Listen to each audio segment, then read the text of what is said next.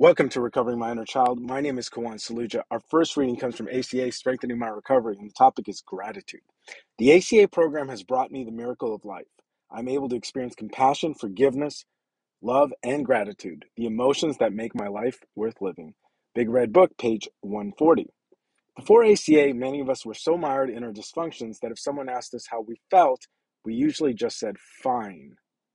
Yeah, and fine, I guess, is like I remember, is kind of a pseudo emotion, right? We probably didn't even know how to describe our feelings since many of us couldn't think of more than a few anyway. This was the result of consistently stuffing them in our childhood and our adult lives. In ACA, we learn to change our thoughts, to gradually free ourselves from the things that are weighing us down. We see that the sky is often a beautiful blue. It's not always cloudy. We start to see more possibilities for ourselves about the way we truly want to live our lives. And I think I'd alluded to in a, in a previous episode, uh, you know, the promises. We find that it's possible to have compassion for others in a way that doesn't mean we want or need to fix them. We understand that we all have struggles. We offer help where we can, with no strings attached. Instead of carrying resentments, we learn forgiveness. We begin to release any bitterness and anger instead of being a victim and feeling as if we don't have enough. We learn to have gratitude for what we have and for our potential. We find the miracles. On this day, I will remember the emotional gifts that this program has given me, and with gratitude, I promise to continue to open myself up to life's possibilities through ACA. Great reading. The next reading comes from also comes from ACA Strengthening and Recovery, and the topic is identity. In childhood, our identity is formed by the reflection we see in the eyes of the people around us. Who were our mirrors? It was the people who told us in words and actions how unwanted, bothersome, or stupid we were. We tried to do what they wanted, but it was usually never enough.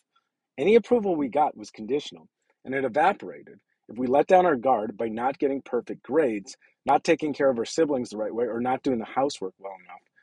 Yeah, and I think the perfect grades, at least I had the private school, uh, you know, encouragement, but the, the issue with relationships and getting married and the vagueness of, you know, is it going to be arranged and, and this kind of stuff and not really being prepared with those tools, but to have those high expectations were a lot you know and i think you know entrepreneurship i think was another expectation. I think again that is something that i have to build inside and i think that's something that really drives me um, the creativity part and as part of the reparenting also comes education education about finances education about sex education about relationships you know and you know a lot of people don't have education about relationships and school of hard knocks is one way to learn but it is slow and if there's no learning, there's only repeating. Back to the reading. We didn't know who we were really because our identity was whatever they told us it was.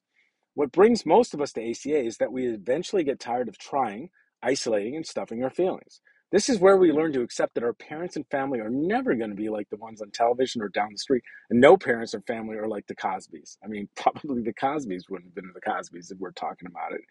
And I think that's why I've always been attracted to comedy. And there was always something that was not great about something that felt off about some of the things that, you know, I would watch as a kid.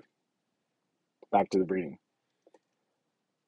Instead of continuing to recreate the rejection and abandonment received as children, we learn to love and affirm ourselves. Our sponsors and fellow travelers tell us to accept only what is good.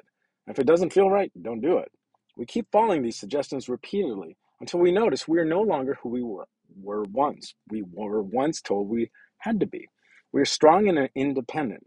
On this day, I define who I am. I'm good, and I accept only what is good and healthy in my life. And that concludes today's readings for Recovering My Inner Child.